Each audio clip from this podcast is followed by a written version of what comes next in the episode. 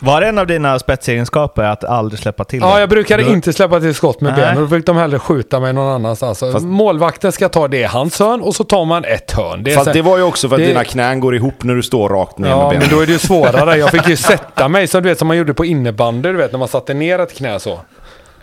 Så fick jag göra för att dölja kobentheten.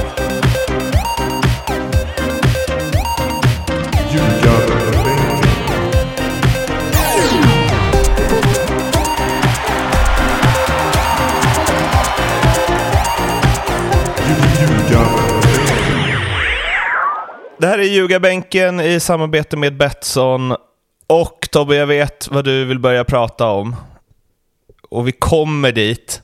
Men först så vill jag ju bara veta vem som egentligen var den största fotbollstalangen. Du eller Karl Fabricius? Jaha, ja ja. Eh, jag tänkte bara, va?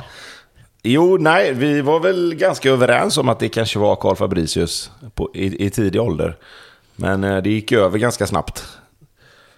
Att, Jag eh, älskar det här när kvällstidningarna, för er som inte hänger med i det här, Karl Fabricius är en hockeyspelare och eh, rätt vad det är så glider man in på Sportbladet så toppas det av att det ser ut att vara någon form av eh, laddat läge mellan dig och honom. För att ni, det- det råder olika åsikter om vem som hade blivit bäst i fotboll. Okej, Det, ja. det är kvällstidningsjournalistik då, vet inte på jag, högsta då, nivå. Då, då vet inte jag riktigt hur de har vinklat den artikeln. Men jag får gå in och kolla det. För när vi pratade med, när vi pratade med journalisten så ganska överens om att han var bättre när vi var mindre. Men sen gick det åt olika håll för att han typ valde hockey. Så att, eh, ja, ja vi får väl se. Ja, då brukar ju den som väljer fotboll bli bättre. Lite så känner jag också. Oftast. Ja. Ja. Det bara gläder mig att till och med det, alltså när du hade 16 weeks of hell och liksom bröt eh, ansiktet och så, då kan man ändå köpa att du är i topp på Aftonbladet. Men när du, jag vet inte, du och Karl Fabricius, då är det nyhetstorka skulle jag säga. Ja, men vi måste mygga av hela jävla Hysén-släkten, Wahlgrens och Kardashians. Jag är så jävla trött på det här. Läsa om vad som hänt med deras In med ansikten. Värnbloms istället. två åker. Helvete. Det var lite det här jag ville komma åt. Ja. Nej, det här Ja, med mygga av släkten, helt det kan jag knapp. hålla med om. Eh, det, det, det, Fabricius-släkten också skulle jag säga. De är inte lika Jag mycket älskar, älskar att de skriver peta där också. Nu ser jag, nu ser jag vad heter det, eh, överskriften här. Ja. Nej, men det var väl eh, kul. Eh, Jag vet inte riktigt vad jag, ska, vad jag ska göra med den rubriken om jag ska vara ärlig. Tror du att Carl Fabricius hade bara hoppat in i en DM-match mot ett division 4-lag och som på beställning gjort 1 plus 1? Eh, med risk för att skapa nya rubriker här nu då, så nej. Nej. nej. Det gjorde du. Ja, jag gjorde ju det. Eh, Berätta helt- allt. Pontus vill Ja, gärna Pontus att du drar ut på det superintresserad här. nu. Han, han, var, han var extremt imponerad av mitt vänsterbackspel på eh, träningen när han var nere. Tyckte västarna satt lite tight, men det är nog mer västarnas fel kanske. Eh, nej, men det... nej, vad fasken. Vi har haft lite skador och sjukdomar i laget, så att eh, vi stod med ganska liten trupp till den här matchen som var igår. Och då frågade, eller vi diskuterade väl mer fram kring att jag skulle skriva över mig till Tvååker och spela den matchen så att vi inte behöver belasta våra A-lagsspelare eller startspelare alldeles för mycket. Så, så blev det och eh, då blev det att jag... Levererade gjorde han. Ja, fick spela en halvlek. Eh, vi mötte division 4-lag som jag är rätt van att spela mot. Eh, det är där jag har varit de sista två åren. Så att, nej, men det gick bra, det var kul. Det är kul, alltså fotboll är ju roligt ju. Så att eh, framförallt... En det- fråga där. Ja, Har ni också problem med, trots att ni är i division 1, har ni problem med det här att på sommaren så inser folk att det inte är så jävla roligt med fotboll utan det är roligare att kröka typ. För det brukar vara så i lower division. Nu är det ju ettan förstås men ja. Nej, du förstår frågan alltså- med tanke på att du får hoppa in. Det måste ju finnas en anledning till att du får hoppa in. Ja, nej, men alltså- fortfarande duger på den nivån. Ja, alltså så här är det väl mer snarare att kring sommaren så är det väl mer så här att de spelarna som inte spelar så jäkla mycket, de, de vill ju De se krökar. sig om. Ja, och så vill de ju se sig om efter annat lite grann. Eh, vi har ju tappat, två stycken har ju lagt av eh, nu på sommaren. Eh, som som ja, tappar motivationen om de inte får spela så mycket. Och sen har vi en kille som blev tillbakakallad då till, till Varbergs Boys som var på lån. Och sen helt enkelt så var det som jag sa, det var några skador och några sjukdomar. Så att vi, vi hade inte mer än en 14-15 spelare som var tillgängliga och då, då var det bättre att jag fick spela än att vi spelade med de som har spelat 90 minuter i, i serien hela tiden. Och vi, alltså, I och med att det var ett division 4-lag just så gick det ju att göra så ju. Hade vi mött Falkenberg eller något annat så hade inte det funkat såklart. Ni gjorde inte guys och skickade laget på semester eller? Nej, det gjorde vi inte. uh, det, nej, vi planerade lite bättre än så. Sen vann ju guys ändå. Hey. Så att... Gjorde de? Jajamän. Jajamän. Nej. Ja, då blev det ju nästan... Det hade, fan. Att göra en guys ska ju inte betyda att man gör det och sen vinner. Det, det är det ju också sällan när det handlar om guys, ska vi tillägga. Nej, precis. Man kan göra en Vänersborg också. De fick ju faktiskt stryk med 6-2. De hade också skickat För att de skickade... På semester, ja. Man får ändå säga, alltså division 1, att det måste ju någonstans vara höjden av eh, liksom test hur mycket man älskar fotboll. Ja, ettan och tvåan alltså... är, är nog det. Tvåan är nog ännu värre, mm. för där är det nästan lika mycket, men där har de inte ens... Ja, många har ju lite betalt givetvis, men där är ju också sämre betalt. Mm. Så att, eh, ja. Men nog om det. Jag känner att Pontus sitter och håller på och halvsomnar här. Gör du det Pontus? Ja, när det är inget innehåll jag vill stå för. Okej, okej. Ja, eh, vill du... Vill du snacka Bajen Värnamo eller? Ja, fast jag lyssnar nog hellre på Blomman då. För att jag fick, vi fick nämligen ett, ett, sms dagen innan där. Sms heter det väl kanske inte längre. Han skickade i våran grupp på WhatsApp att känslan är 5-0. ja, jag tippade 6-1 på resultattipset. Ja, jo, jo, jag var också inne på det, men det känns ju mm. ännu bättre att, eh, att någon som håller på Bayern också har den känslan. En annan är ja. så här obotlig pessimist, jag tror alltid Blåvitt ska torska. Mm. Känslan är 5-0. Den vattenskallen och att få sticka hål på den är helt underbart. Så Blomman, take it away. Blomman, vad, vad är känslan nu? Eh, det blir bättre för varje dag. Man återhämtar sig sakta men säkert. Mm. Det har väl varit lite tufft. Sen det är matchen. för dåligt va? Det är mycket kring den matchen känner jag. Ja. eh, frustrerande. Men också lite så här, ja. Kan man gå upp i serieledning med, med en 6-1 till exempel. Blir det 1-2. jo, jo, men vad fan. Alla har väl ett eh, bugg-team också, är det inte så? Jo. Och det finns väl inget lag som passar bättre för det än Värnamo till Bayern? Det är så, så jävla tröttsamt att lägga liksom två matcher mot Värnamo. Alltså det, det ska ju vara Jo, fast det är, inte det, är inte det alltid det? Direkt, alla lag gör ju det någon gång under säsongen så blir det alltid, tänk om det är de här matcherna som, som jo, fäller jo, jo. dem till slut. Får se, fan, för summera först. Det kanske inte betyder ett jävla skit. Nej, nej, visserligen. Så, så är det kanske. Men eh, det, var, det, det, det, kom från ingenstans. Jag trodde verkligen inte att, eh, att Värnamo hemma skulle vara några problem. Nej. Tycker du att det var orättvist? Nej, alltså. Det är väl inte så att Värnamo har, har 2,50 XG kanske. Men eh, alltså, det är väl tydligt tycker jag att, att vi har svårt att komma till tillräckligt bra lägen sett hur mycket boll vi har. Och, och det var, alltså, ja, det är mycket skott och sånt, men det är mycket utifrån och det är mycket som bara kan, som kan plockas upp. Eh, och Besara har ju har ett läge som, som är helt overkligt att missa. Eh, ja, där missar han ju sällan alltså, ska ja, tilläggas. Nej, men exakt. Och Seidi har ett innesida ribba. Sitter något av dem där, nu vet jag inte när det är exakt, men det är väl typ andra halvlek, eh, hyfsat tidigt i alla fall. Sitter någon av dem så rinner det iväg och blir 3-4-0, det tror jag verkligen. Men, men ju längre matchen gick så, så visste man att det skulle, det skulle komma någon chans för Värnamo. Och eh, det är väl inte mer med att vi hade lite mer problem med vad jag trodde att luckra upp Värnamo, som också gör det bra. Och stå och eh, snacka om parkera bussen. Lite så. Ja, men samtidigt deras två mål är helt fantastiska. Det är ju riktigt ja, mycket verkligen. kvalitet också. Det ser man ju sällan på bottenlagen om vi ska kalla dem det. De, det andra målet är ju... Ah. Det är löjligt vackert. Ja. Alltså, om man räknar in passning och avslut så är väl det... Är det snyggaste målet hittills i år? Om man räknar in passningen i målet. Nej, det är det inte. Är det inte? Nej. Alltså Nej, vad är, vad är det för hela, fetisch hela du har med inläggsmål? Ja men så jävla snyggt. Ja, men från start Alltså- till mål är det ju jättevackert, jag håller med Ja, Mårten. Sen behöver vi kanske inte säga att Ja men det, vackraste vadå, det är mål väl som klart det, det är vackert. Liksom. Det påminner väl lite, tänkte jag faktiskt direkt när jag såg någon Zlatans första klassikomål. En lite sån bortre upp Ja just det, Dani Alves. i- Stoga, åtta meter ifrån. Mm. Men, eh, eh, nej men för jag, alltså det Antonsson gör där, den sitter ju ofta på liksom 20 meter upp på läktaren. Tänker jag. Ja, inlägget sitter ju inte där det sitter till att börja med Nej, egentligen. Så är nej, det såklart. nej. Nej, det är därför man kanske sällan ser en anfallare bränna de lägena, för de lägena kommer aldrig Nej, exakt. ens. Men eh, det är ändå skickligt, med fel fot. Ja, det är klart det är det.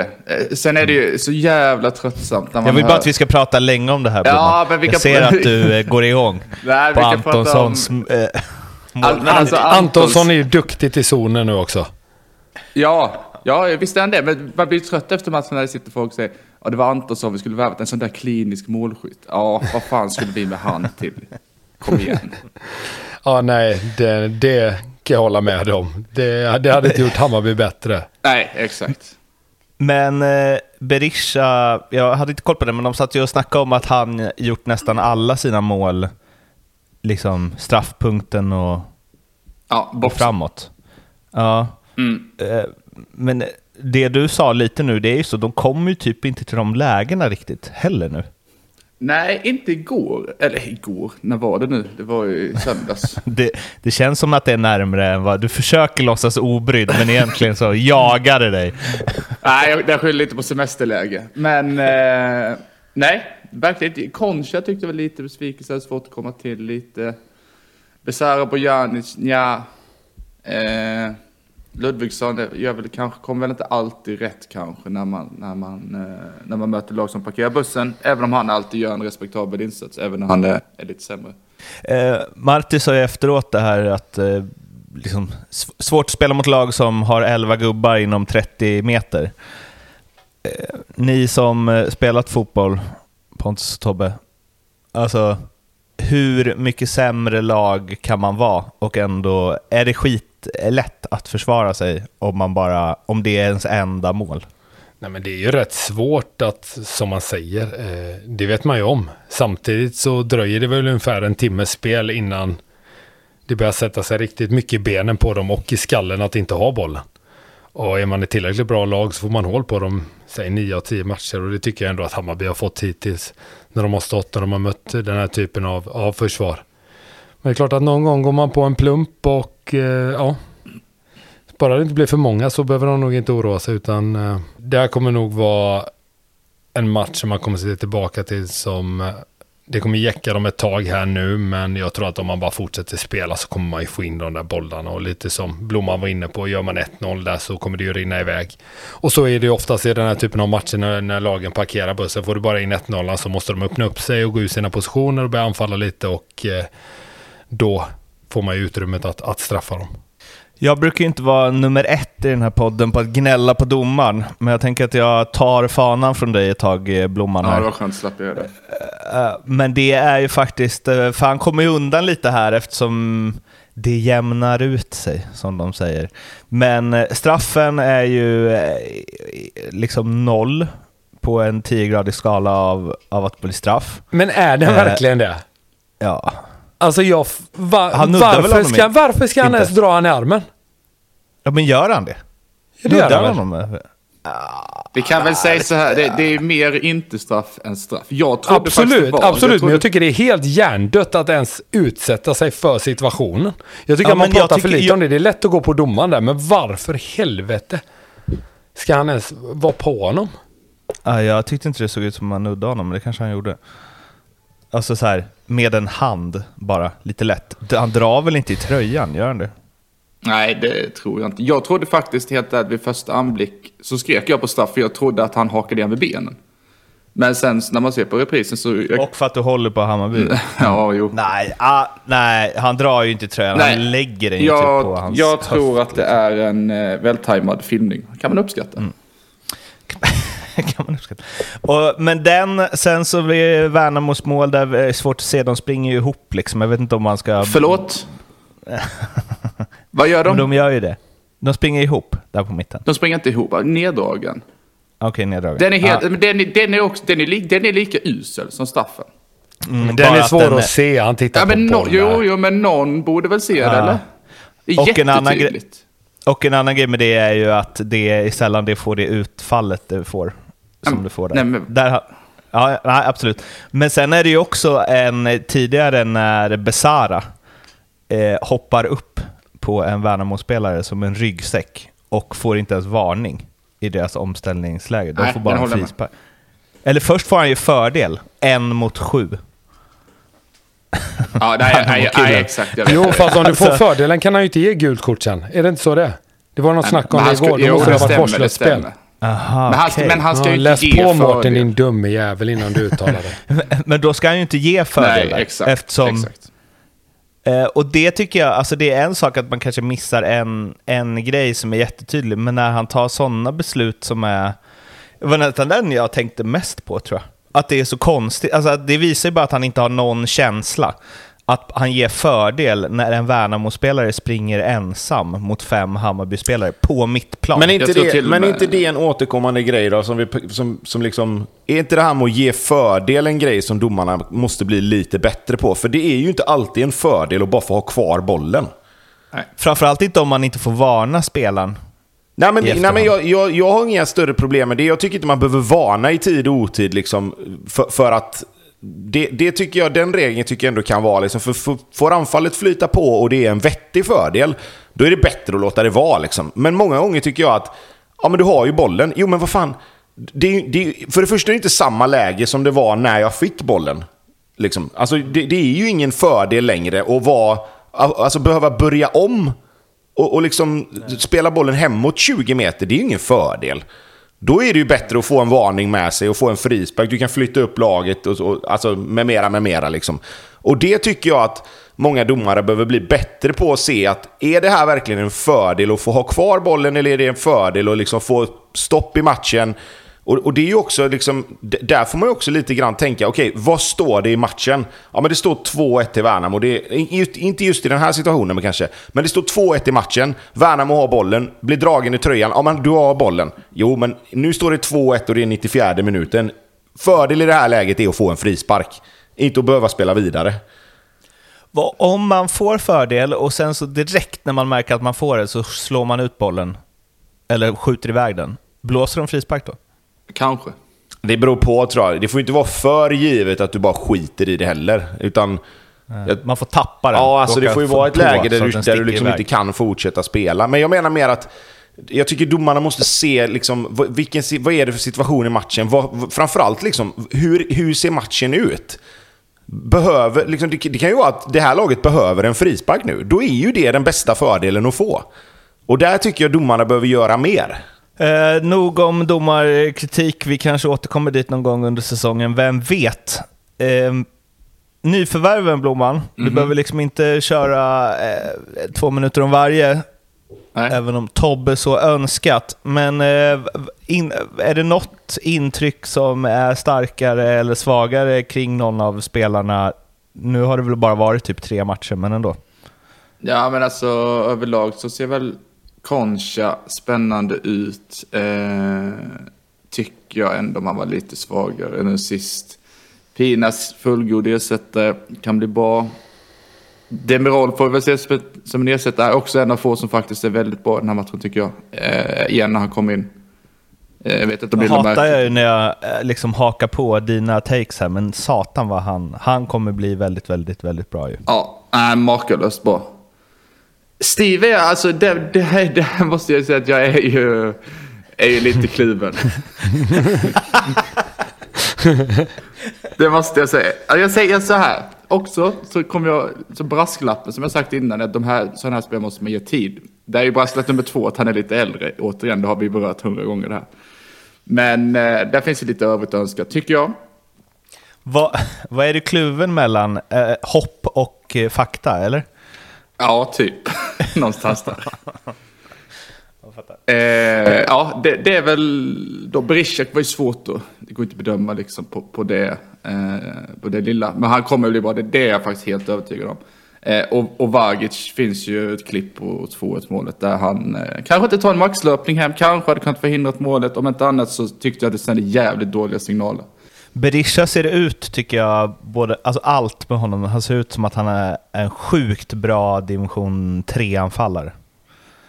Alltså, han, han har liksom fysik, eh, någon power, men eh, innan man ser honom med bollen så ser han ju lite stolpig ut. En sån som inte riktigt gick hela vägen, men kom en bit på fysiken. Finns det folk i division 3 med den fysiken? Nej, det kanske det inte gör. Nej, Ser tveksamt. ut som en MMA-fighter. Ja, lite så. Nej, men det, han kommer bli bra. Det är väldigt eh, spännande att se, se vad han kan göra resten av säsongen. Men det är mycket mer spännande att följa Steve. Mycket mer spännande. Ja, det beror på hur man är lagd. En match som hade ja, otroligt eh, mycket var ju Elfsborg-Häcken 4-4. Vi kanske ska börja med att eh, säga att det som hände på läktaren i slutet, där eh, eh, ja, hemska scener, men verkat gått eh, bra med den supporten som föll ihop där. Eh, mycket skönt att höra. Eh, matchen jag vet inte var man ska börja. Ska man börja med Jeremejeffs eh, otroliga målskörd, Häckens medstuds, Ondrejkas hetsfirande mot eh, Häckenklacken, som var lite oväntat. Ja, ni får ta upp det vart ni vill. 4-4, det är inte varje dag man ser. Nej, man kan väl bara börja med att säga att det var horribelt försvarsspel på i princip alla mål. Om vi börjar Vi- där. Väljer den negativa vinkeln. Ja, vad, jag tycker inte det krävdes så mycket för att göra mål i den här matchen. Om jag ska vara helt ärlig. Eh, det var, nej, det var mycket misstag. Eh, och sen blandade, när det inte var misstag när man gav de andra mål så var det ju att eh, det bara var dåligt försvarsspel. Ondrejkas mål, det går väl mellan benen på någon försvarare som kommer och öppnar upp sig som, eh, ja, jag vet inte. Röda havet eller Döda havet eller vad fan det var som öppnade sig. Är vi inne i någon form av där eh, allsvenska lag fortfarande ska lära sig spela bollen från försvaret, men spelarna är alldeles för dålig, dåliga med boll för att klara det? För Nej, det är ju men- så situationerna är. Alltså det är ju så knasiga passningar, match efter match efter match. Ja, vi kommer nog till det senare när det gäller Blåvitt och eh, Norrköping också. Där Norrköping gör exakt likadant, bara de blir inte riktigt lika hårt straffade, men de spelar sig in i skiten hela tiden. Och det är Men klart här var det ju att, två lag som gjorde det. Ja, precis. Och framförallt då när du möter seriens i särklass hetaste spelare de senaste tio åren kanske. Så kanske du inte ska bjuda på sånt.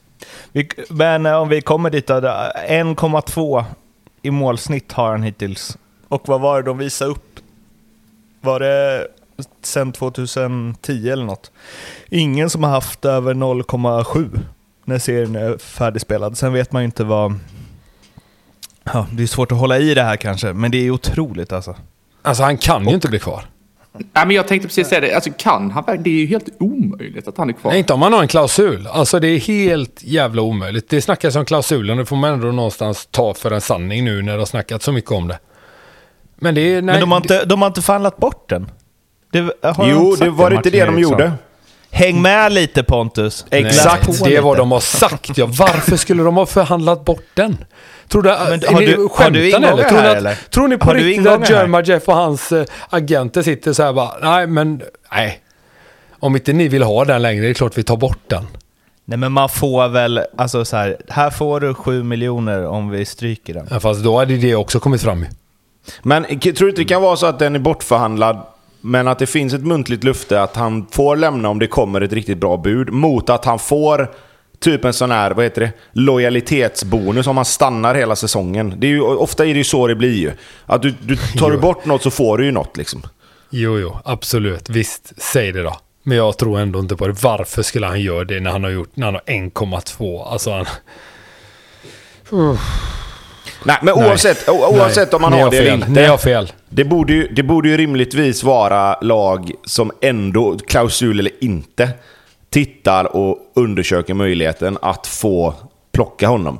Vad fan, alltså killen har gjort 18 mål på 16 omgångar. Alltså 18 mål gör man ju... Det, hur ofta gör någon 18 mål på en hel säsong? Och, och det är liksom halva serien kvar. Alltså, det är ju ingen liksom omöjlighet alltså ens orealistiskt att han går upp mot 30 baljer liksom. Nej, och så är han ju alltså. Det jag lovar ju att det kittlar ju många klubbar också att han är, en, att han är lång. Är du med vad jag menar? Alltså, Ja, det, ja, ja. Spetsen är ju... Nej men alltså jag är helt ärlig när jag säger det. Att ha den längden också. Det, jag lovar att det kittlar otroligt många klubbar att, få, att ha en sån spelare. Att han även kan spela felvänd. Jag tror, jag tror kruxet för honom är att han är, att han är, om man säger, för gammal. Att det är det som är skaver i många. att Ska de, ska de lägga de pengarna på en spelare som liksom är i den åldern han är? Liksom?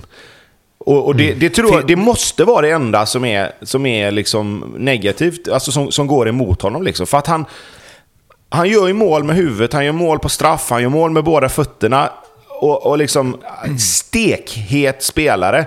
Det finns ju ingen, det, det är ingen annan spelare som hade blivit kvar. Hade han, varit fem, hade han varit fem år yngre så hade han ju varit borta för länge sedan.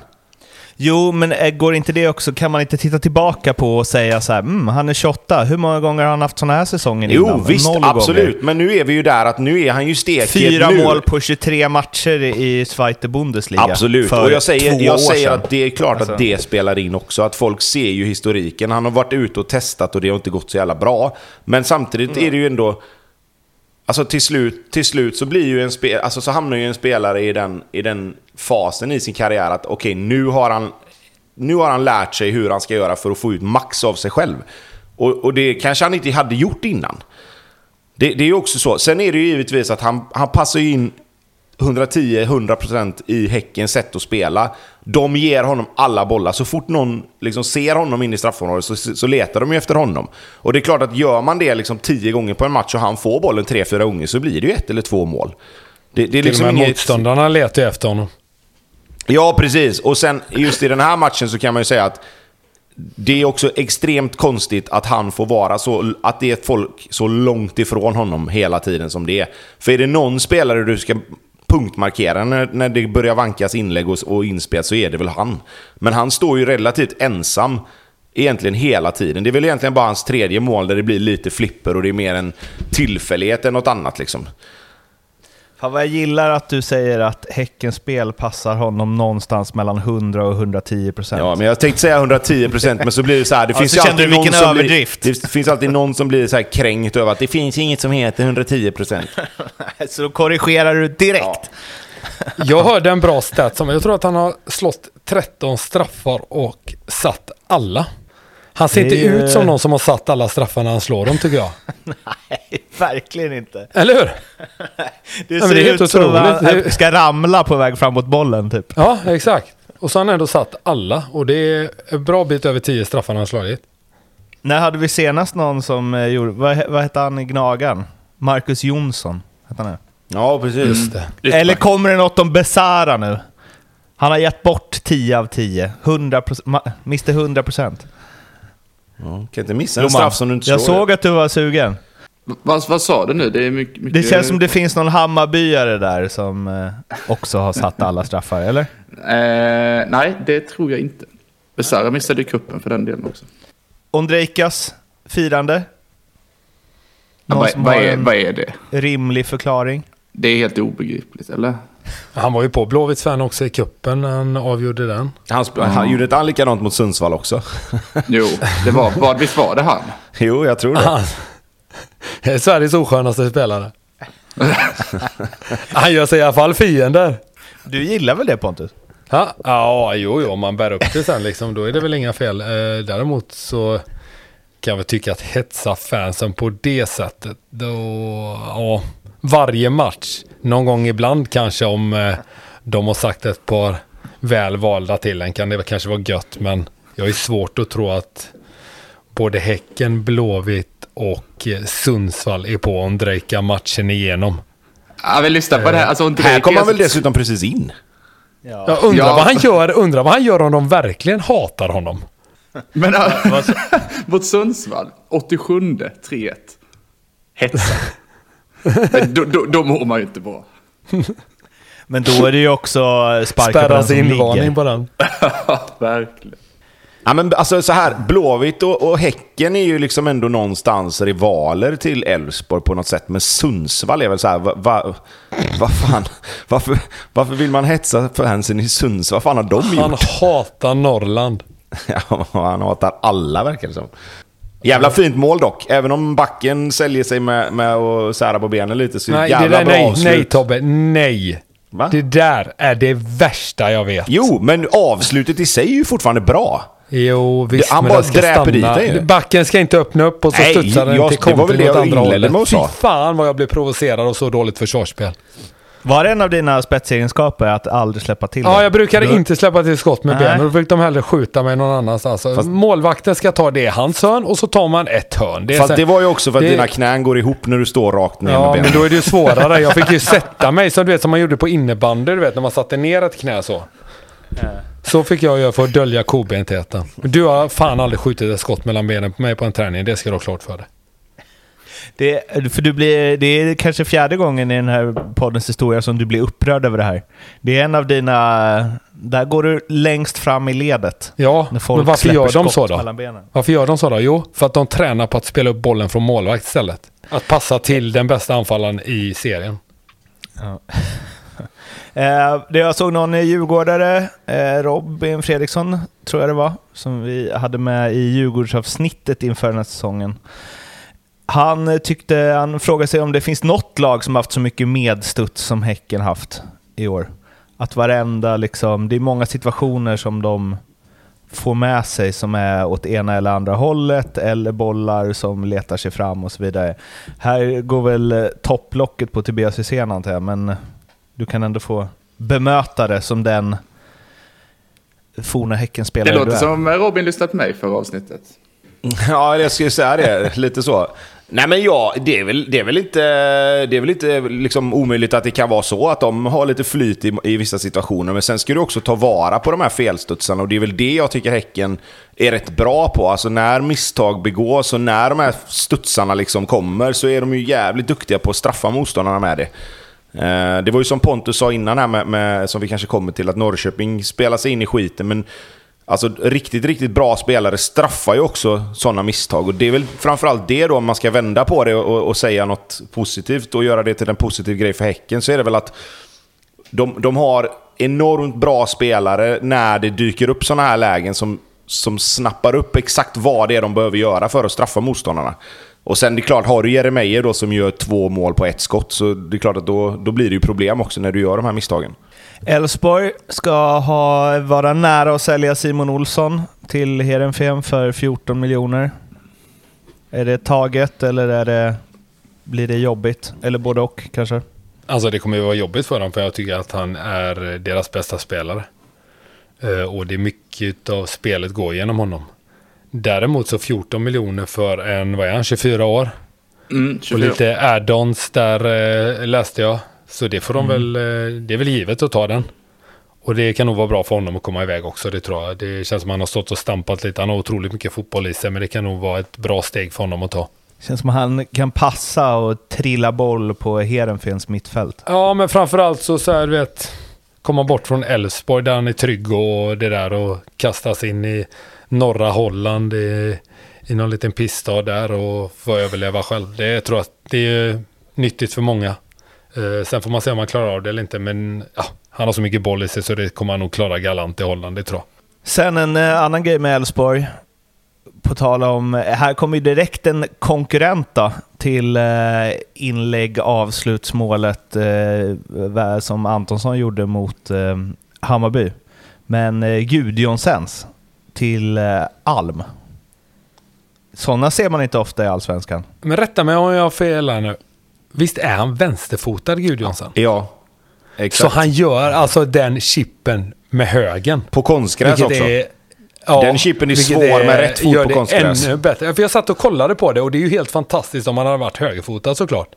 Men med tanke på att han är vänsterfotad så gör det ju det hela... Ja, det, det är makalöst vackert mål.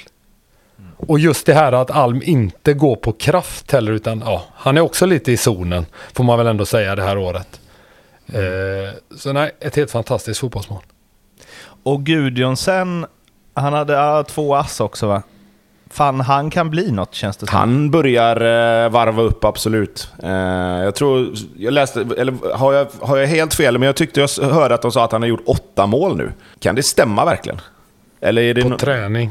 Nej, men Nej, men det, det, kan vara, det, ja, det kan ha varit jag som hörde fel och att de pratade om någon annan där. Men, men grejen är med honom att nu börjar det ju se riktigt, riktigt Ja, spännande ut. För att hans, det målet han gör är också... Alltså, det är ett bra avslut. Alltså, det är inte många spelare i serien som bara går in och, och liksom dräper ner en sån vänsterdoja rätt ner i ena hörnet bara. Eh, det är en målskytt och nu börjar han sakta men säkert lära sig hur han ska göra i Allsvenskan tycker jag. Eh, jag tror att det är en spelare som absolut kan ta upp jakten och bli tvåa i skytteligan om han spelar eh, de här matcherna som är kvar. För han kommer göra 5, 6, 7, 8 mål till tror jag. Tobbes fetisch för spelare med kända farsor är sjuk. Va? Vem är det mer? Vem var det sist? Hjälp mig här nu. Vadå? Sist? Men det var någon annan vad har vi för andra? Ja, vilka mer finns det tänkte jag säga. Jag vet inte, jag får lyssna om något avsnitt. Ja. Jag vet att jag har rätt. Det är ändå en fetisch när du inte kommer på en enda spelare till. Fyra, fyra mål. Ja, då var det ju då var det ju absolut inte så att han har gjort åtta. Nej men jag, det, jag tycker, jag tycker Han blir nog det tvåa i skytteligan också med fyra mål. Vad sa du? Nej, det var inget. Nej. Nej, men jag tycker han ser, jag tycker han ser, eh, jag tycker han ser riktigt spännande ut. Eh, tyckte han, tycker han har sett lite kantig ut de här matcherna som man har sett innan. Men nu de senaste omgångarna så tycker jag ändå att det börjar se mer naturligt ut och rörelsemönster och att han- de börjar hitta honom på ett sätt också som passar honom lite bättre. Så att, eh, det blir en spännande höst där att följa han tror jag. Däremot Elfsborg har väl ruggiga problem eller? Vi var ju inne på det, Tobbe, du var inne på det för ett tag sedan, att de går lite under radarn hur dåliga de har varit, alltså rent resultatmässigt. Men det ser ju inte vackert ut för dem alltså. Nej, vi pratar ju om att, att det känns som när man tittar på Elfsborg att de är jävligt bra. Men, men tittar man på tabellen så säger ju den något helt annat. Och, och jag tycker liksom, vi var inne på det, jag vet inte om det var förra avsnittet vi var inne på det, att det är liksom... Det är liksom, det är inte tillräckligt bra någonstans, men det är heller inte jättedåligt. Och därför så blir det att de matcherna de inte riktigt kommer upp i kvalitet, så, så, så får de inte med sig poängen som de ska egentligen ha kanske. För att jag tycker att kvalitetsmässigt så, så förtjänar de mer poäng än vad de har. Eh, det får jag nog ändå säga. Men, men det är lite... Om, man jämför med Blåvitt då så är det lite tvärtom där. Att de hittar ju hela tiden sätt att inte vinna matcher. Det, det är liksom... Det, det är väl raka motsatsen där till att vara stabila egentligen kan man väl säga. Ja, jag tror det kommer bli struligare utan Simon Olsson här nu framöver också. Ja, alltså, det, det, jag, tror väl, jag tror väl att det är liksom... Jag, jag tror inte det gör så jättemycket för själva poängskörden. För de poängen som de ska spela in, det, det tror jag att de kommer göra ändå. Men ja, de kommer ju behöva antingen sätta in en spelare och bara försöka ersätta honom rakt av. Eller så kommer de skruva lite på hur de spelar.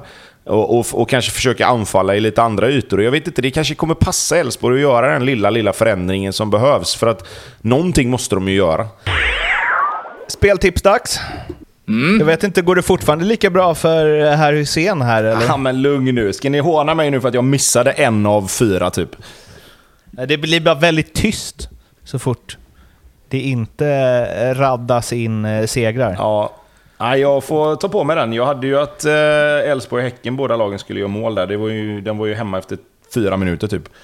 Eh, sen så att Kalmar klantar sig mot Degerfors, det jag, jag säger som Pontus, det var inte mitt fel. Men, eh, ja, visst. Vi, vi Kan vi inte så. prata lite om resultattipset innan vi fortsätter? Där var, fan, du, du är ju uppe mot eh, topp 30 där nu snart va? Eller inne på topp 30 till och med. 23 plats. 23, Helt ja, jävla det. sjukt. Ja, den är fin. Jävla udda omgång detta var, eller? Ja, jag fattar ju inte hur jag kan ha klättrat med min omgång, men tydligen så fanns det de som var betydligt sämre än mig då. Måste vi prata om den här omgången och resultattipset? Du hade Nej, samma... skit i det. Vi ger oss på Ja. det. Det viktiga är nu. Ja. Kör! Ska jag ta först då?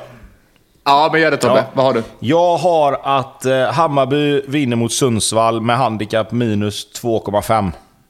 Alltså, de vinner med tre mål, minst. Våga höj lite. Nej, jag eh, håller mig där. Eh, och sen har jag att Malmö slår Sirius borta. Man blir ju lite orolig med grönvita sympatier när någon i panelen tippar att Bayern ska vinna med minst tre mål på hemmaplan. Det gick sådär sist. Ja, exakt, exakt. Eh, den hittar vi till 4.50. Oj, det var ändå lite snålt kan jag tycka. Sundsvall hemma och sen Malmö vinner. Jo, men vad fan. Ändå liksom. Ska ändå göra tre mål och förlorar ju för fan sist. Nej, det du, Sundsvall släppte tre på 18 hemma mot Varberg. Ja, vi får se hur det blir. Nej, men vi kör på det. Det blir. Fyra- Ja, vid 4.50 hittar vi på den. Hammarby står i 1.17 ser jag just nu när vi spelar in att vinna matchen. Så, eh, Det var högt tycker jag. Du tycker det var högt men handikappet var lågt? Ja. Jag har en bit kvar i spelskolan här Hysén. Ja. Pontus, vad har du? Jag har eh, Kalmar slår AIK. Tror det eller ej. Mm. Och eh, Mjällby är inte rolig att spela mot på, på Strandvallen och det får Elfsborg erfara. Så de torskar där. Så Mjällby vinner och Kalmar vinner. Ja, du, du är relativt ofarlig så vi kör 10 blankt på den. Ja, men det tar jag. Jag kan behöva känna in det jag har torskat här precis. Då behövs det ett par 10 oddsar in va? Ja. Ja, vi kör 10 10 gånger pengarna på den. Du, vi, hade, Och, eh, vi har haft en, en diskussion här om årets sämsta spel. Kan det ha varit det som Pontus hade sist eller?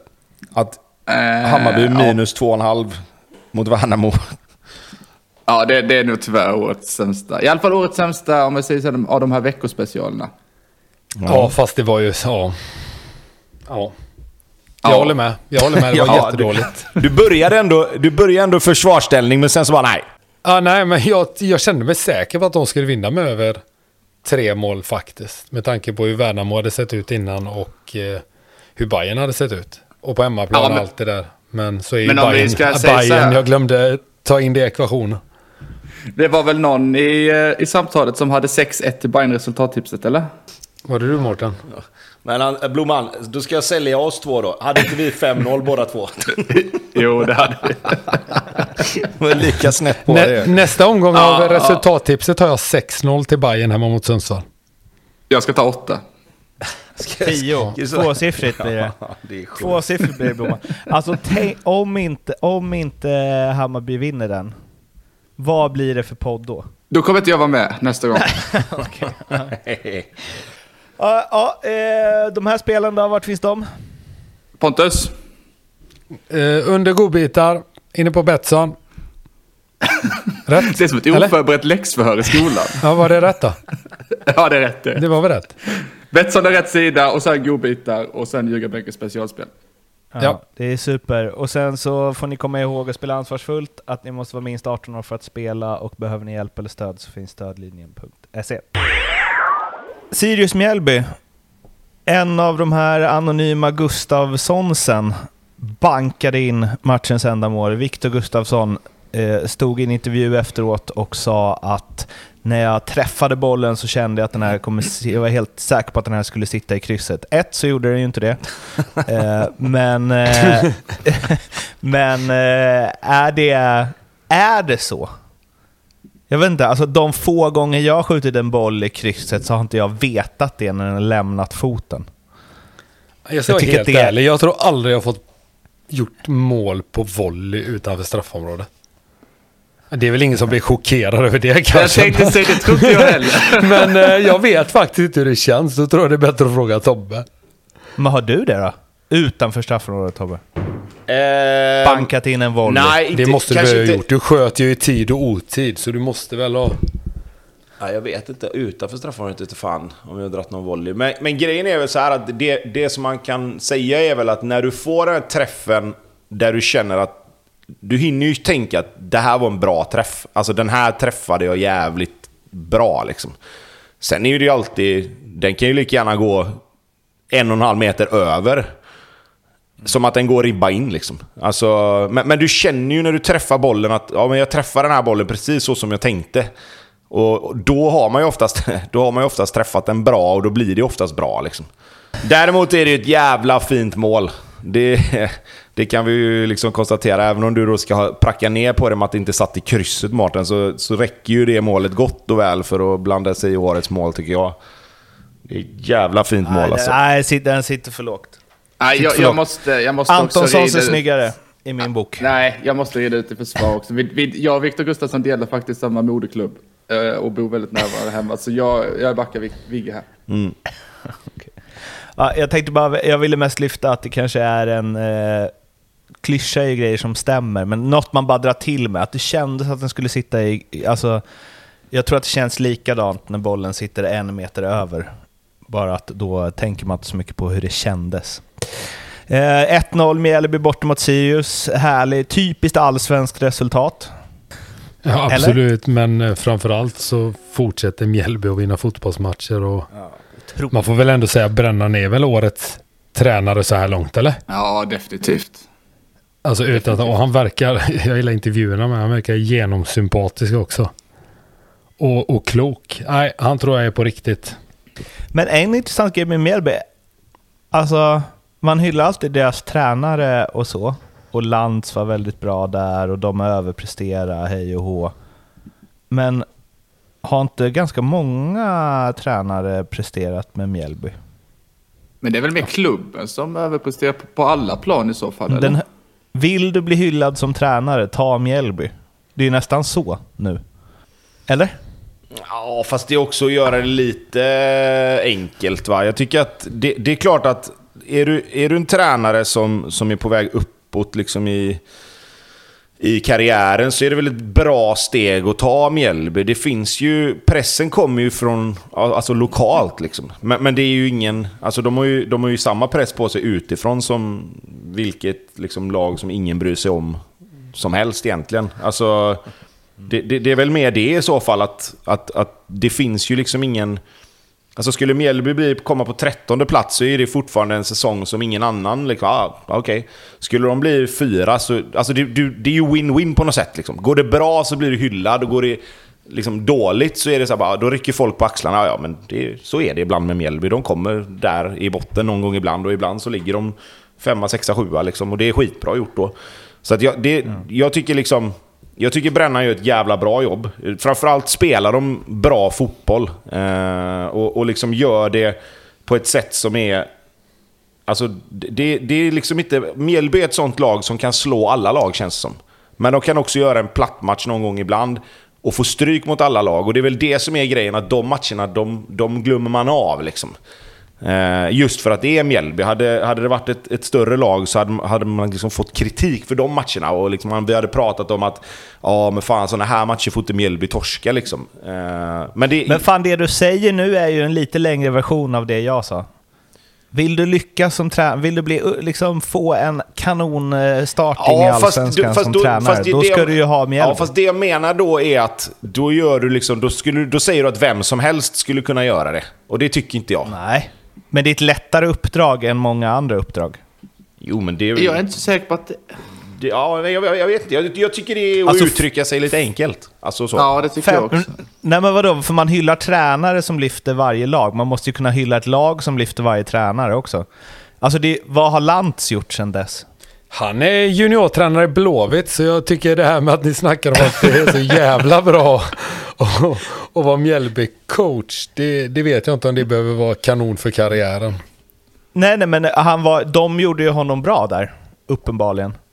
Sen sparkar de ju honom, men det är liksom femma, nia, sjua, alltså, eller de ligger sjua just nu. Det är ju...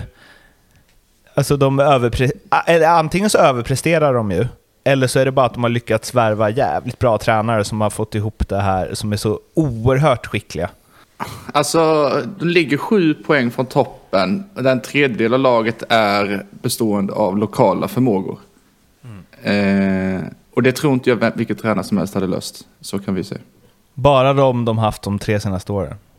Eller? Ja, fast, fast så här då. De, de, de gjorde, Lantz gjorde det ju bra ju. Och så, och så kom de bra, och så fick han kicken. Sen tog de in Jädler och det gick ju sådär.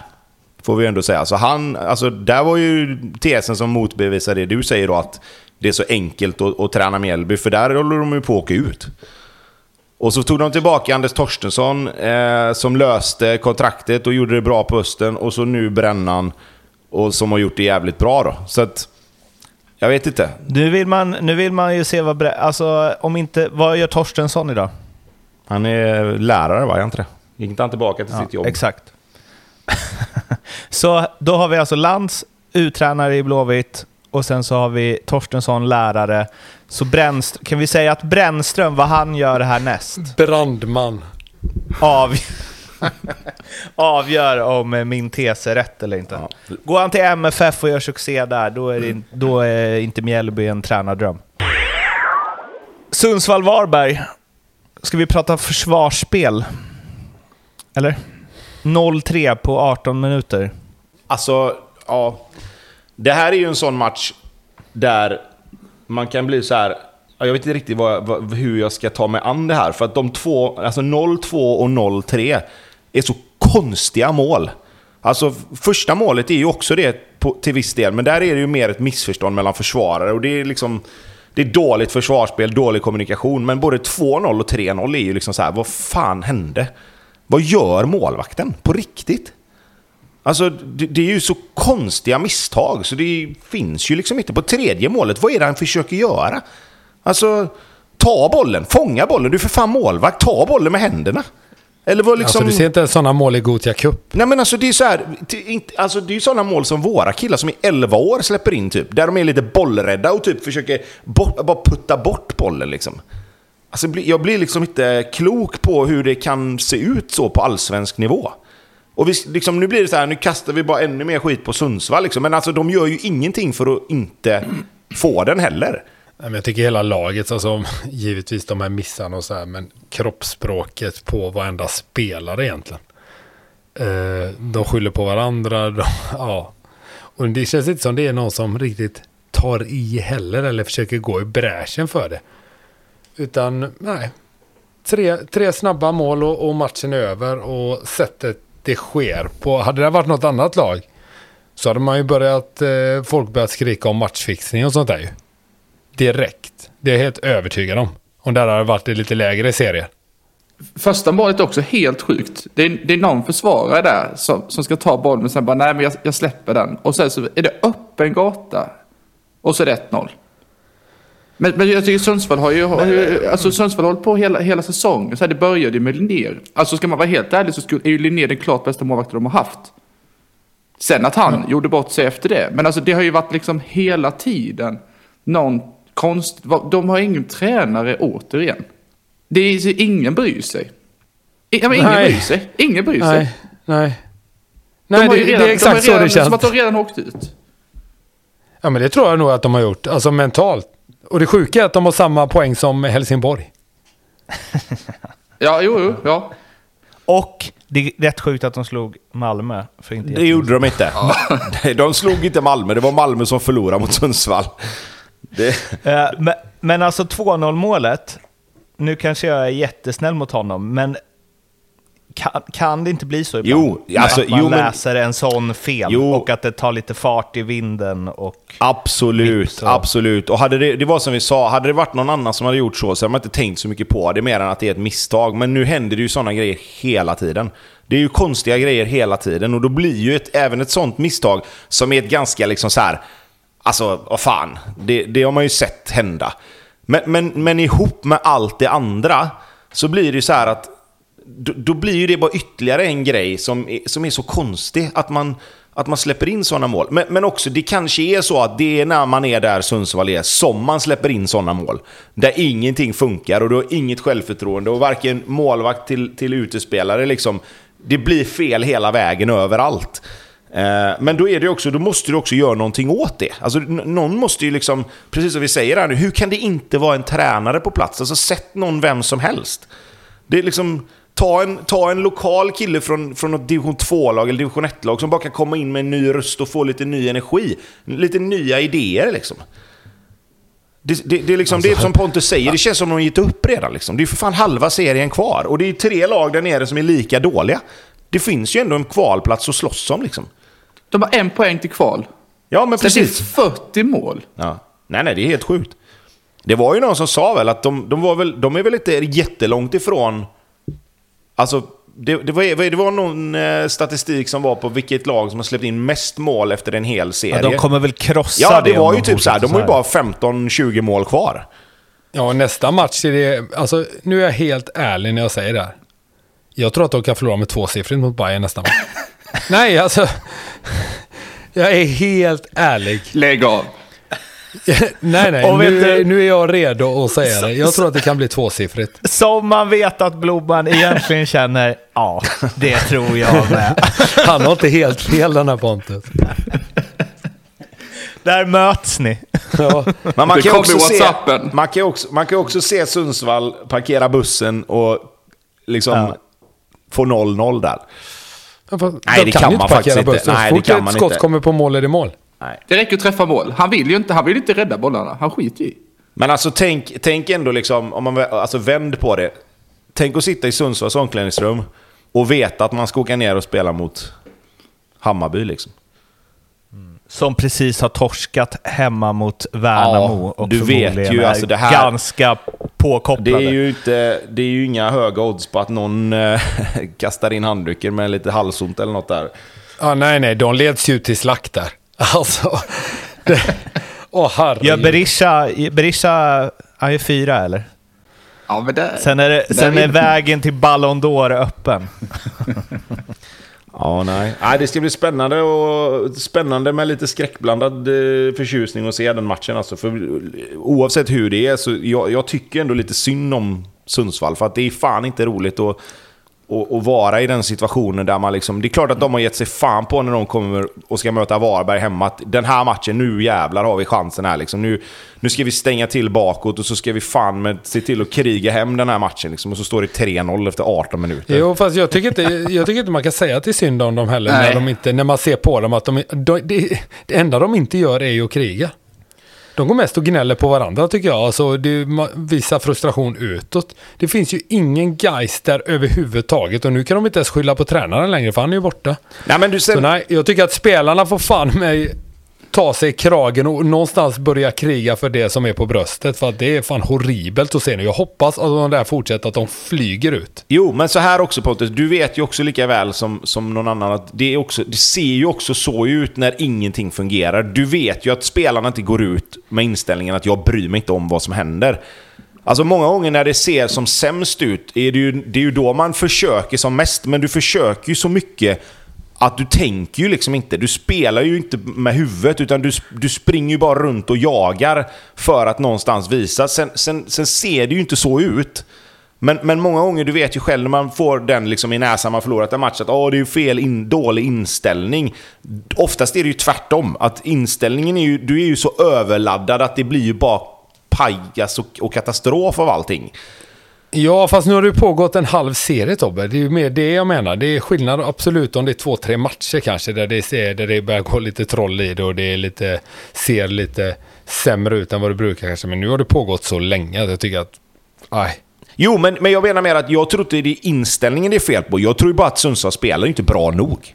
Alltså det spelar ingen roll hur mycket de... inte vill det- det- torska några matcher, men det ser ju för jävligt ut. Jo, men jag tror bara att- alla jag- som tittar på Sundsvall man ser exakt likadant. Vad fan håller de på med? Nej, nej, jag, jag försöker bara liksom hitta en orsak till varför... Jag, jag, tror inte att, jag tror inte att Sundsvalls spelare inte bryr sig, utan jag tror ju bara att de, de, är, de är bara för dåliga för att, för att kunna liksom göra någon skillnad på det egentligen. Om man ska säga Nej, så. det är, klart att de, det är klart att de bryr sig. De mår ju givetvis piss över det här, för de vill ju givetvis inte åka ut heller. Men de skulle behöva någon, lite som ni var inne på, en, en, coach där på plats som kan elda igång det här laget. Så får någon form av linje, inte vet jag.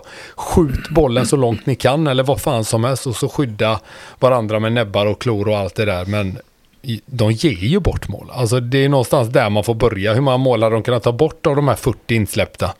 Jag skulle nog kunna säga 25. 20 då. Fan vad jag hade velat se er som en tränarduo in i Sundsvalls omklädningsrum. Det hade varit content alltså. Ja, man Tobbe börja... försöker balansera, ändå ge lite självförtroende. Pontus bara bryter ner.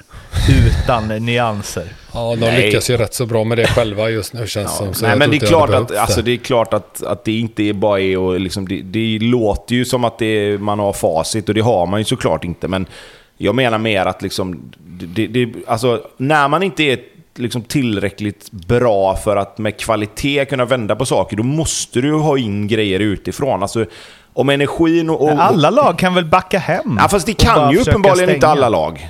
Det ju- har vi ju redan konstaterat. Alltså, att det går Det ju gjorde inte. de ju, men då är det en frisparksmål från halva plan. Så det är ju det som är problemet. Jag, jag säger fortfarande, det behöver, det behöver nya, de behöver nya röster. Alltså det behövs energi utifrån för att, för att någonting ska hända. Du kommer inte kunna vända på det med alltså, interna lösningar. För att de, de, Nej, och de det måste rösterna- hända nu. Ja, alltså det nej, måste hända absolut. nu, annars är det för sent. Ja, absolut. absolut. Deras räddning i år är ju att det är tre lag som är lika dåliga. Liksom. Det är ju det som gör att de fortfarande är med i, i racet. Liksom. Men kanske inte längre ju. Nej, jag skulle säga poängmässigt är de lika dåliga, men de är inte lika dåliga på plan. Nej, nej, nej, nej men okej. Nej, men det var ju det jag menar med att det, liksom, de är ju fortfarande, alltså, det är fortfarande en plats att kämpa om. Liksom, som som undv, alltså, undvika att åka rätt ner. Sen, sen tror jag att liksom, Degerfors och Helsingborg kommer ju ta fler poäng än Sundsvall. Så jag tror ju också som ni att någonting måste ju hända nu. Men, men jag menar mer att det här med att det liksom ser ut som att de redan har åkt ut. Det, det är ju det jag kan liksom säga, ja, men, men hur kan man tycka så? Alltså det är ju liksom... Vad är det, Ja. Blomman, vad är det på Sundsvall eh, rätt ut? Ligger inte uppe i detta nu, men eh, det är ju knappt pengarna tillbaka om man ska vara ärlig. Jo, det är det. Men säg att det kanske är en och 15 eller 20 någonstans där. Skulle gissa på att vi kommer få upp den till. Kan man köra en eh, dubbel där? Bayern vinner över Sundsvall och Sundsvall åker ur. Mm, ja, exakt. Kommer man upp i, vad blir det då? 1,40? Ja, räkna på det. Ja. Degen Kalmar 2-1. Jävla plump av eh, Kalmar och eh, bra gjort av eh, Degerfors, typ. Ja, nu ska väl Tobbe köra sitt gamla vanliga om Kalmar, så han kan väl börja. Nej, jag behöver inte ta det. Jag tycker det, jag tycker det goes without saying igen. Vi, behöver inte, vi behöver inte repetera det. Jag bara konstaterar att så är fallet. Liksom. De har ju överlägset med boll, kontrollerar matchen. Om man säger på... på i, i, alltså med bollinnehav kontrollerar de ju den, men när de inte har bollen så är de fortsatt svaga tycker jag. Men precis som Degen spelar skulle ju Sundsvall behöva spela. De ställer ju folk och Kalmar får stå där och trilla runt eh, ja, halva halva ungefär. För de står och trillar runt bollen från sida till sida men har svårt att skapa det där lilla sista i och med att de är så kompakta i sin egen box. Och så mycket folk på rätt sida och så med lite kvalitet. Vilket jag tycker också Sundsvall har framåt. Med Ylätuppa och, och Engblom. Hade man kunnat spela på det här sättet även på hemmaplan. Och jag tycker Degen gör det hur bra som helst i denna match. Ja, alltså jag, jag, jag, jag kan hålla med. Alltså, jag tycker Degerfors ser ut och har hittat ett sätt liksom att ta sig an matcher framförallt. Och de har blivit lite mer, liksom, lite mer cyniska i sitt sätt att spela. Jag kan ju tycka att de har varit ett av de här lagen som kanske har försökt spela lite på ett sätt som inte riktigt matchar deras förmåga. Men nu tycker jag de har hittat mer rätt. Eh, sen kommer de fortfarande ha problem mot, mot bättre lag och i vissa matcher kommer inte det sitta lika bra. Men jag, jag tycker också liksom att eh, det, det saknas liksom... Det, det saknas lite grann. Alltså de, de, i, I perioder blir de väldigt, väldigt låga. Nu löser de det just den här matchen, men det har vi ju sett matcher innan där, där det straffar sig till slut. Liksom. Eh, men det är absolut, i den här matchen gör de det skitbra. Det är två, två bra mål. Eh, Vukojevic börjar så smått och visa lite, lite takter av det som, som var förra året. Eh, och, ja, men det, jag tycker det, det ser bra ut för Degerfors. De kommer vinna sådana här matcher mer nu på hösten än vad de gjorde i, i, i våras. Och jag tror att de och Helsingborg kan nog kanske till och med börja ta upp jakten på, på Värnamo och Varberg här om, om det vill sig riktigt väl. Och sen har du även Faraj ser riktigt intressant ut tycker jag. Och Lagerbjälke i backlinjen har fått ordning lite på försvaret tycker jag. Alltså just den med Lagerbjälke, där, där, där har de ju fått in en spelare som vi har pratat om som kan försvara. Han är, han, han Ja. är bra på att försvara Exakt. liksom. Eh, Han och tar då, bort bollen liksom. Han Ja. gör det som han ska göra för att försvara precis. målet. Och då kan du också ha spelare runt omkring som, som är lite bättre med bollen, för då får du liksom lite både och. Då kan du också få någon som spelar bort bollen ur farliga ytor när du väl får tag i den. Så att det, det tror jag kan visa sig vara en riktigt bra eh, rekrytering.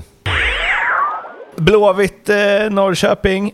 Innan vi går in på matchen måste jag säga, när jag ser de två lagen mötas, eh, och, alltså när det ena laget har blått och vitt och det andra har röda bortatröjor, det blir fan inte mer allsvenskan för mig än så. Det är den, den optimala allsvenska matchen.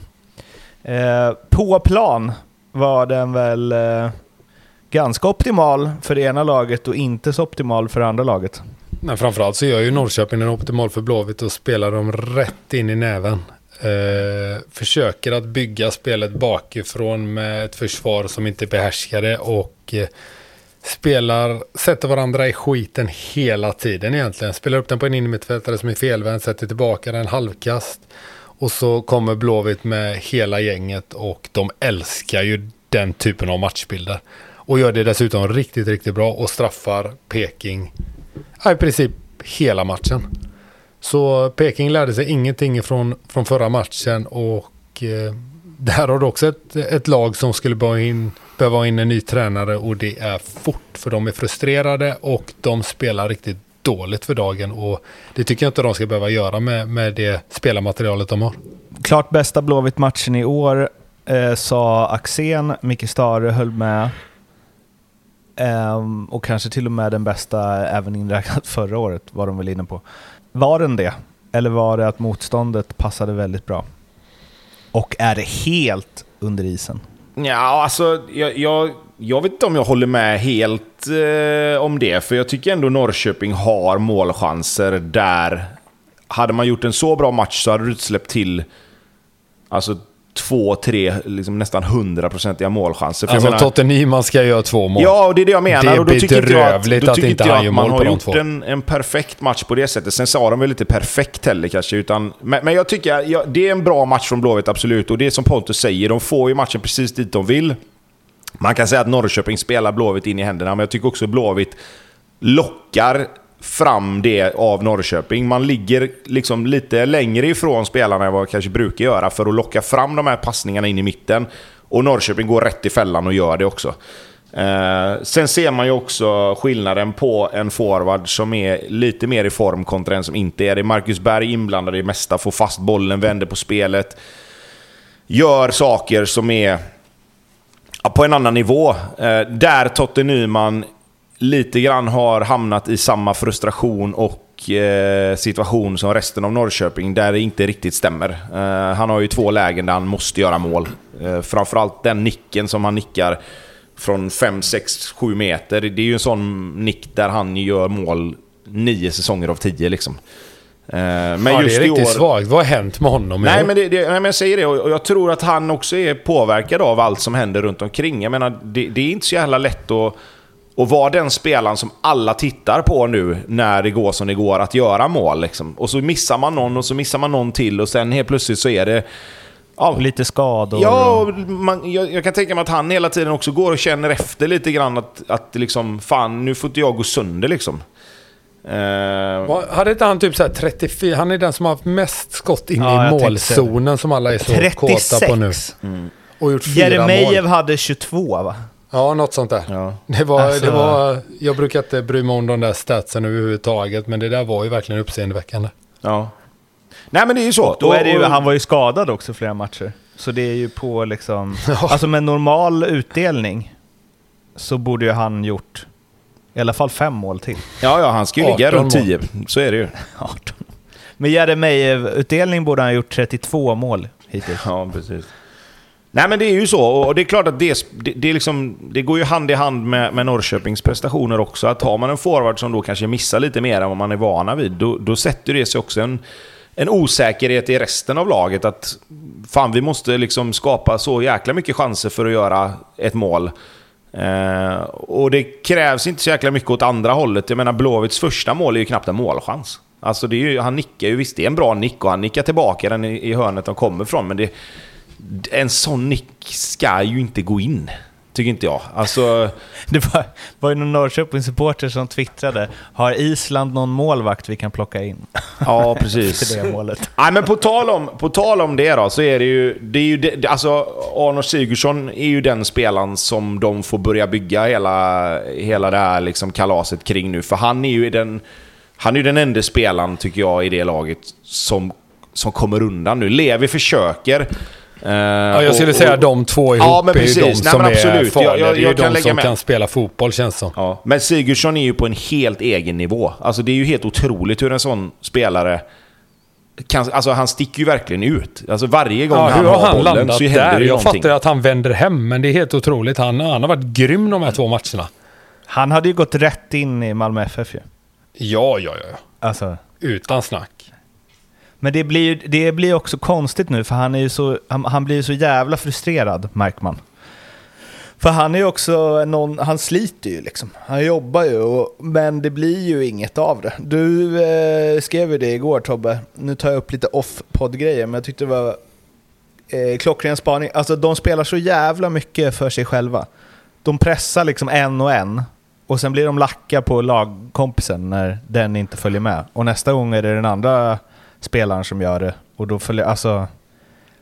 Aris Gulason pressade väl en gång under hela matchen och det var, då följde ingen annan med.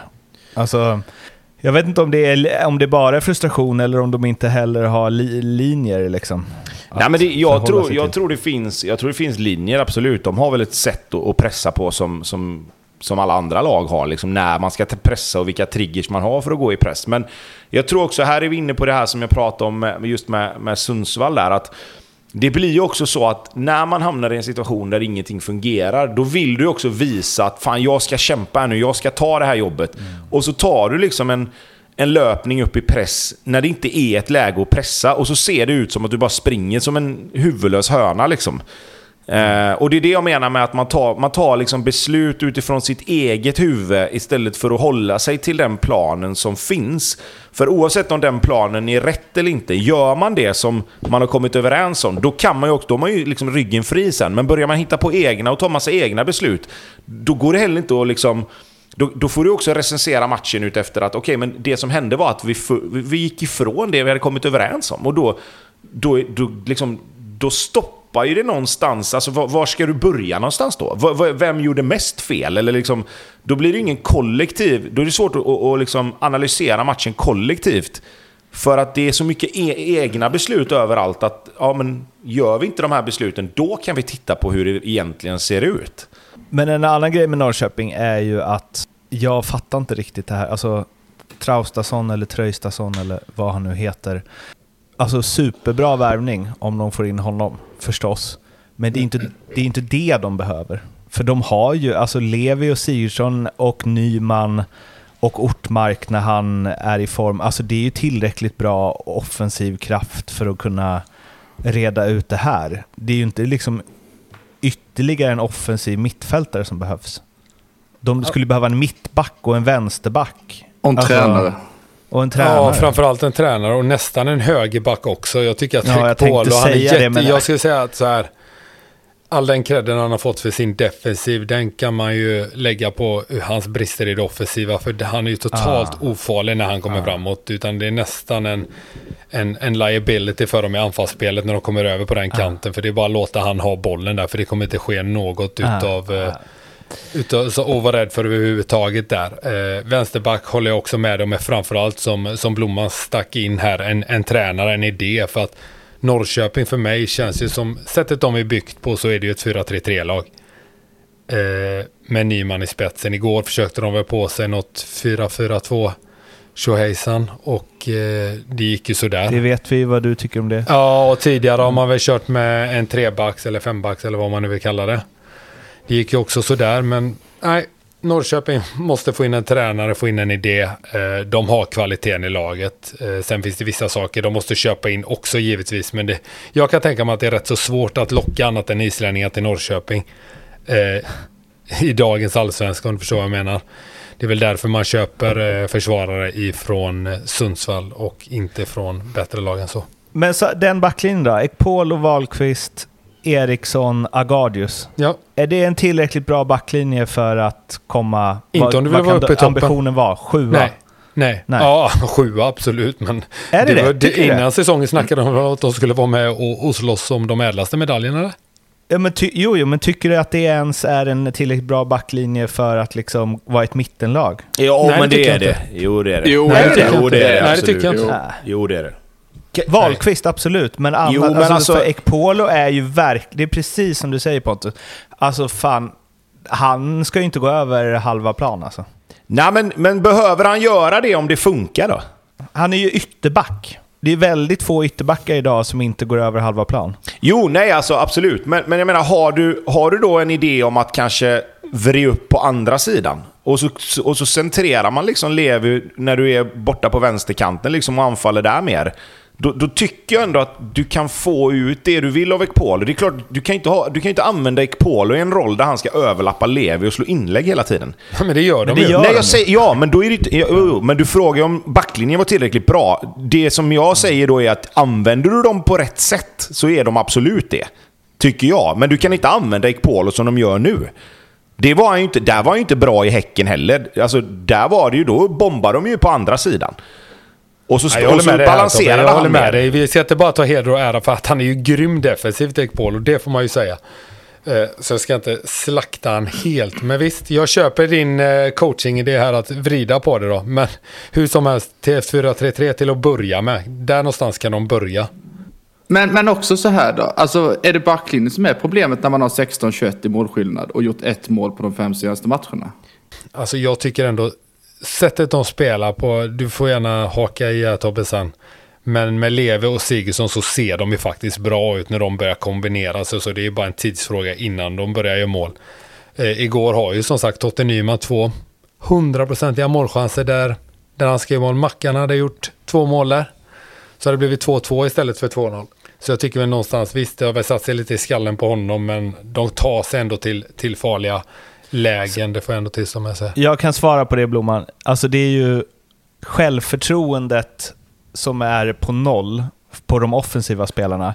Och om det bör, alltså om det börjar rulla igång så finns ju kvaliteten där. Men jag menar att defensivt så finns inte kvalitet. Alltså de är så bräckliga där så att det liksom påverkar offensiven. Ja, får de in Traustason också, då kommer de bli riktigt Alltså då bra är det ju framåt. ett, då är det ju topplag framåt. Ja, men sen, Absolut. Sen är det så Ja, här är också, men man får, man får inte glömma heller att det, det där går lite grann hand i hand också. För att spela Norrköping upp bollen på det sättet de gör så, så kommer ju heller bollen inte riktigt fram lika ofta. Alltså de, de blir ju av med bollen innan de offensiva spelarna får vara med och bestämma ibland.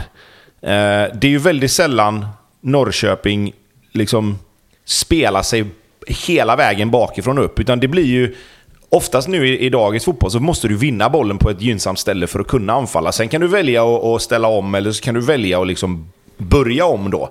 Men det är ju där jag tycker Norrköping har ett litet problem. För de, precis som vi var inne på, de, de, de bygger ju spelet kring sina ytter. Eh, om man säger liksom, Arnor Sigurdsson då flyter ju runt rätt mycket.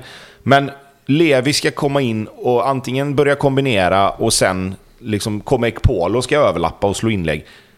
Det kommer ju aldrig... Liksom, det är ju när de kommer runt på vänsterkanten som inlägg och inspel funkar på ett bättre sätt. Och så kan de vända över spelet på Levi och så får han komma en mot en. Det är svårt att kombinera sig igenom ett försvar och framförallt kombinera sig igenom Blåvitts försvar som är... Där är de ju bra liksom. I de här två matcherna så har Norrköping skapat chanser för att kunna få med sig poäng, absolut. Men det var som vi pratade om, och vi har pratat om det förut, det är ju ingen slump när det händer hela tiden. Och, och då, blir det också, då blir det också så här att försvararna kanske inte är tillräckligt bra för att luckra upp en första press. Och anfallarna är inte på riktigt det, det, det stället nu där de gör mål på sina chanser. Och då, går- då, blir, då går det ju hand i hand liksom. Men eh, alltså det är en annan grej. Levi, Sigurdsson och så pratar vi Traustason. Det är ju tre extremt lika spelartyper som vill göra samma sak, vill ha samma... Alltså, eh, ja men, vill du starta från kanten, flyta runt lite, gärna söka in centralt. Alltså, det går väl att ha varsins på... Men Traustason vill ju ha Sigurdssons position. Eller det var där han var bäst förra gången Men han det är så mycket snack om det här med po- alltså positioner. Det handlar ju mer om hur du vill spela. Du kan ju sätta Traustason som, som en liksom släpande forward. Med, med Ortmark och någon bakom där liksom. Eh, och så spelar Nyman längst upp och så har du Levi och, och Sigurdsson på sina positioner där de utgår från kanterna. Alltså det var 2-3-1.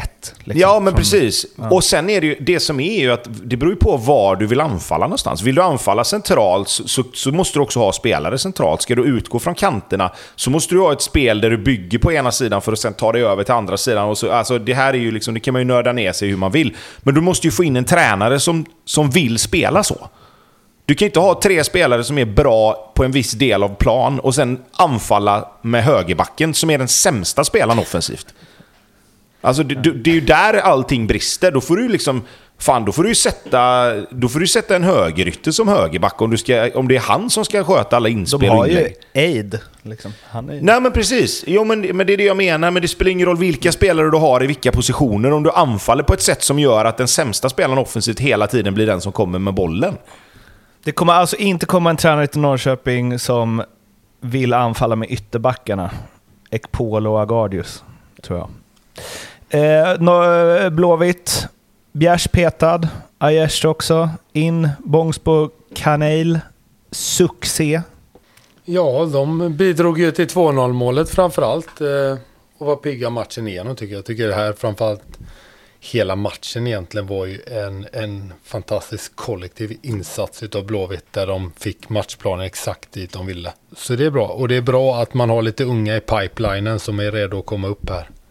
Eh, för man behöver ju ha en någon form av eh, Ja, man behöver ju bygga ifrån, ifrån akademin. Så är det med alla lag eh, om man ska bli framgångsrika på sikt. Så det är bra att eh, ungtupparna kommer upp och tar för sig lite. eh, Jag vet inte vad man ska säga mer om det. Men jag tänker framförallt en, en spelare som jag tycker har höjt sig över hela året i Blåvitt. Som har fått väldigt lite cred och som jag spelade med själv. Så jag vet Tobbe, du har varit på han innan en del och det är faktiskt Jallow.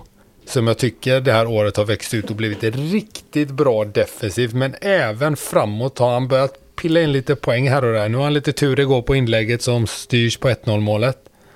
Men eh, nej, det är en gubbe som eh, verkligen har tagit steg här och det glädjer mig att se att han får ut det som jag var med och såg i, i träning. Även på matcherna nu, för nu håller jag som en av de bättre eh, högerbackarna i Allsvenskan. Och han visade match in och match ut och inte bara i, i någon match här och där. Nej, jag håller med dig. Jag håller med dig. Jag tycker det som jag har varit på honom för, det är ju alltså det vi precis pratade om Ekpolo, att det är för många inlägg och inspel som inte hamnar där de ska. Eh, det, det har han ju uppenbarligen eh, liksom förbättrat avsevärt skulle jag säga. Eh, och jag menar att han, jag menar, han har en enorm speed, han är jävligt bra på att transportera boll framåt. Eh, så att när de här inläggen och när de här inspelen finns på plats så är det ju en, en, en toppallsvensk ytterback skulle jag säga. Eh, Ja, och, så nu har han börjat bli lite sådär gött elak också, så gillar att se egna boxen. Igår har han någon, kommentatorerna nämnde det också, när han, när han bara trycker till Lever tror jag lite, vilket gör att han inte gör mål, eller ens får den på mål. Du vet, han hoppar upp och ska nicka, han märker okej, jag kommer inte kunna vinna den här nickduellen, men vad kan jag göra då? Jag kan ge honom en liten, liten knuff, vilket gör att han kommer komma ur balans och inte göra mål. Och så gör han de här smågrejerna hela tiden, de här detaljerna som jag älskar att se. Sen så är han ju ett, ett fysiskt fenomen på det sättet att han är svinsnabb och så har han en jävla vilja. Och det, nej, det kommer, det kommer gagna Blåvitt mycket här under hösten om han stannar, för vi får la se här. Ja, men jag, jag håller med dig. Eh, och återigen, liksom, jag tycker att det, det, finns, det finns spetskvaliteter i, i hans snabbhet och i hur han får med sig och, och tar fram bollen. Så att eh, han har förbättrat de delarna som har varit lite sämre och det gör ju också att helheten blir, blir avsevärt mycket bättre. Så att, absolut, jag håller med. Bångsby fick ju mycket eh, hyll, eh, men jag vill ändå, alltså Karneil, mm, han har något va? Alltså, jag tycker han har en touch och liksom, jag vet inte, bollbehandling och så som är, det känns som det finns massor där. Är to- totalt orädd med bollen. Jag tycker han har gjort det bra de här två, tre sista matcherna. Jag tycker innan han, kommit, han har kommit in så har det varit lite... Alltså han, han, han har varit lite för mycket junior i de matcherna tidigare på säsongen. Jag tycker inte man liksom har sett det som man har sett de två, tre sista matcherna. Men det är klart att med tid och inhopp och, och, och minuter så, så lär man sig också hur man behöver spela. Liksom. Det är inte bara att gå in i Allsvenskan och göra det man gör på träning. Eh, Det har vi sett många exempel på genom åren, spelare som, ja, om man går till Blåvitt, och att man har sett man har sett någonting på träning där det finns någonting som är jävligt bra, men sen när det har blivit matcher så har du inte riktigt fått ut det. Ehm, men nu de senaste matcherna så tycker jag att han har han har höjt sitt beslutsfattande och höjt liksom den, den funktionella tekniska kvaliteten på allting han gör egentligen. Och det är jäkligt kul att se, för det är som du säger, det finns ju någonting där. Ehm, det finns en, en, en grundkvalitet som, som är hög.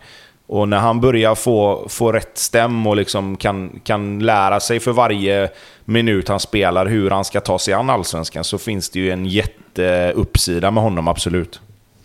Jag tycker bara man ser i vissa, även innan de matcherna, i vissa aktioner med boll att det är på liksom jätte, jätte hög nivå. Han hade Nej, han har några ju stenhårt skott i offensivt. ribban där ju. Grejen är ju så, så här, den typen av spelare måste ju få det utrymmet att spela så. Men då krävs det ju någonstans att man gör poäng. I och med att man, ja, till exempel när han drog den i ribban då, så har han ju inhoppet i övrigt där är ju inte särskilt bra. Eh, tappar mycket boll och sådär, men man får liksom leva med det med den typen av spelare. För att de till slut gör de poäng eller får ett sånt där att ta sig förbi och nu drar han den i ribban, kan lika väl gå ribba in och så är det tre poäng. De måste få det svängrummet. Och nu de senaste matcherna så tycker jag lite mer att han har börjat leverera och hitta de här insekterna. Igår är ett jättefint mål dessutom. Vilket gör att självförtroendet går upp och att han kanske vågar ännu mera och då kanske man kan få ut ännu mera av honom i, i eh, stats-protokollet också. Ja, och sen, sen är det också så att en sån spelare har ju råd att, att ge det svängrummet när poängen trillar in på kontot. Liksom. alltså, det, det är ju det. Det är ju det vi har pratat om förut. Att man kan ju, vi, vi har ju pratat mycket om Blåvitts prestationer och att de inte har varit tillräckligt bra och att det ser lite si och sådär ut. Men det är ju också liksom... För att kunna skapa någonting på lång sikt så måste du kortsiktigt nå resultat. För när resultaten och poängen trillar in så kommer du också våga spela du, du vågar ju mer och mer. Liksom. Du kommer våga spela bollen bakifrån mer och mer. Du kommer våga slänga in de här Bångsbo. Du kommer våga slänga in Hussein Kanel, Linus Karlstrand med mera. När du vet att resten av laget fungerar och resten av laget samlar de poängen som behövs. Eh, det, du kan inte göra det på samma sätt när, när du förlorar och när du ligger liksom med den här lilla, lilla, lilla risken att bli indragen i, i en bottenstrid hela tiden. Då, då, då vågar du inte ge de här unga spelarna samma, samma tålamod. Liksom. Eh, och där tycker jag Blåvitt har hittat rätt i år, för de, nu har de börjat ta de poängen de ska ta. De vinner de matcherna de ska vinna. Sen har de en bit kvar rent spelmässigt upp till de bästa lagen. Men nu kan de också göra det som Pontus säger. Du kan ge Hussein Kanel det svängrummet lite. Att få vara liksom beskedlig i en match. För att när de här liksom, topparna och när de här aktionerna med boll som vid målet kommer, så kommer det ge så mycket mer på lång sikt än att hålla tillbaks honom, eller vad man ska säga då. Eh, och jag tycker att det, det ser man också på honom, att han har lärt sig liksom att okej, jag börjar med att spela lite enkelt och sen när jag är inne i matchen, när jag känner att touchen sitter, passningarna sitter, då successivt börjar jag också ta för mig mer och mer och mer. Och jag tycker det är rätt väg att gå. Avslutningsvis ska vi prata om, eh, jag vet inte, den blev inte så stor snackis kanske som den borde ha blivit, men det var ju ändå uppseendeväckande. Malmö FF ska vilja ha Per-Mattias Högmo. 5 miljoner utköpsklausul, men de vill intervjua honom. Och det går inte Häcken med på. Nej, vilket är jävligt märkligt. Jag förstår inte vad är det de ska intervjua honom. Han lär väl... Så antingen så väljer man väl att, ta honom eller inte. Vad är det att intervjua, tänker jag. Nej, men va, va, varför tror de överhuvudtaget att det ska gå att genomföra? Vad ska de göra då? Intervjua honom och så säger de nej till honom. Ska han gå tillbaka till Häcken sen då, är det tänkt eller? Ah, nej, nej, det, Det blir en jättekonstig omöjligt. situation att sätta någon i. Fast kan det här ens stämma då? Nej, jag vet inte. Det kanske är någonting de kastar ut för att skapa lite oro. Ja, det är det jag menar. Det kanske är well played utav Malmö att bara... Ja. Så det fröet liksom. Att det, skapar en irritation hos Häcken såklart. När det ens kommer Tänk ut. att, de, tänk att de hade kunnat, göra, alltså, de, hade kunnat värva Högmo, Jeremejeff, vinna SM-guld, så får de kvala till Europa igen och så är de pengarna, går ju det mer än jämnt ut. Alltså de Ja. är ju så pass mycket större än alla andra svenska klubbar, liksom, ekonomiskt. Ja, absolut. Men nu har de ju nästan lite för mycket spelare också. Så det är väl tvek om de hade tagit Jeremejeff om han ens skulle vilja gå tillbaka dit, eller? Ja, det har han ju sagt att han inte vill, uppenbarligen. Men um, Högmo, om vi liksom med hela intervjuprocess, är det en tränare för MFF? Det låter som en tränare som försvinner efter en säsong, eller en och en halv. Ja, jag har ju varit inne på det innan att de ska värva från en, en annan hylla än den allsvenska när det kommer till tränare. Eh, och det är jag fortfarande inne på. Jag tycker att man ska se sig, titta lite utomlands och se vad det finns för alternativ där istället för att gå inom allsvenskan. Eller Skandinavien för den delen. Det ser hela tiden ut som du vill säga något, Blomman. Håller du igen? Nej. ja, det gör jag alltid. Men eh, nej, jag tycker väl, det, har, det sa jag väl till er också här, jag vet inte om jag har sagt i podd, men Malmö ska väl inte alltid bara kolla på vem som ska träna laget, utan kanske också på vem som rekryterar tränarna, för det, det börjar bli ett gäng plumpar i det där protokollet nu. Å andra sidan har det blivit en del SM-guld också. Och cupguld. Och hej och hå. Alltså, men du Ja, tänker att det kan man ta med vilken tränare som helst? Ja, lite så kan jag väl ibland tycka. Men alltså, jag, jag tycker det är ett underbetyg generellt sett att ett sån klubb och sån stor klubb med Sveriges mått mätt inte har eh, en tränare som är där längre än vad det har varit de sista åren. Det tycker jag är dåligt. Men det, och, och, jag, jag satt och funderade på det, eh, men så, så läste jag någon tweet, och jag kommer inte ihåg vad det var, men jag läste liksom någonting också att det här att man måste ha kontinuitet, ha ha ha. Och så rabblade den här eh, tweeten upp då alla meriter som Malmö har haft de senaste åren. Och då blir jag så här, det kan ju också vara ett sätt att faktiskt hålla spelarna på tå. Att det hela tiden kommer in lite nya idéer och det blir inte det här liksom slentrian med en tränare som är där i fem år och sätter ett sätt att spela. Liksom. För det är ju inte alltid bra heller. Och framförallt inte då när du kanske har så mycket liksom meriter som Malmö har de senaste åren. Att, att det blir lätt att spelarna blir mätta. Att det kan bli liksom, ja fan nu är vi med i en ny guldstrid och nu är det liksom... Alltså jag, jag vet inte, jag, jag, bara, jag bara hajade till på just den grejen att det kan ju också vara ett sätt för att, att liksom hela tiden hålla spelarna på tå. Att man inte vill ha tränare där mer än ett eller två år för att Ja, men för att undvika mätta spelare, för att det ska bli samma och att det ska bli det här liksom slentrianmässiga efter något år eller två. Liksom. Jag vet inte, det var bara en fundering jag slänger ut här och ser vad ni säger. Ja, det är väl i och för sig inte helt dum kanske. Jag kan väl hålla med om den.